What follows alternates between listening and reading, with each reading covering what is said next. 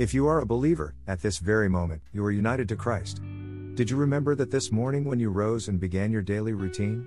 How will this knowledge affect you as you go about the remainder of your day? If we truly understand what it means to be united to Jesus, it should impact us profoundly. What does it mean to be united to Christ? The basis of our union with Christ is our legal standing before the Lord. Through faith, we have been justified. The cross of Christ has satisfied the punishment our sins demanded, and his righteousness is counted as ours. This legal standing is the foundation of our union with Christ, but it is not all that union entails. Michael Horton reminds us of the importance of both the legal and relational aspects of our union when he compares union with Jesus to marriage. He says, To be sure, the objective fact of one's marriage provides the security of the relationship, but there is more to marriage than the ceremony and legal documents.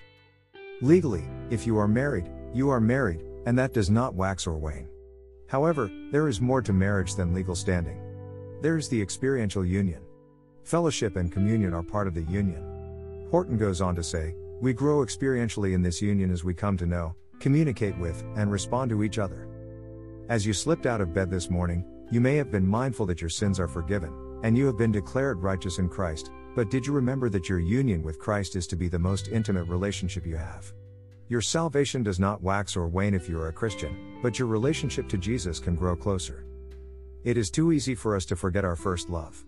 When we do that, and we walk into places we should not go or visit places online that we should not visit, there is a sense in which Christ goes with us.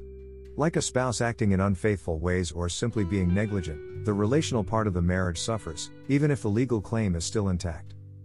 Though the negative impact should concern us, the primary motivation to live in conscious union with Christ is not fear of the damage that occurs when we neglect our first love.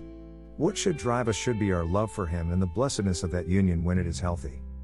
Union with Christ is such a glorious reality that it should transform every moment of our day. There is never a moment when we are alone. When the day ahead of us is more than we can handle, He is with us. When we turn off the TV at the end of the day, and the silence of the house feels overwhelming, He is there. Fellowship and communion with your Savior is available at all times, and the more we live in it, the sweeter it grows.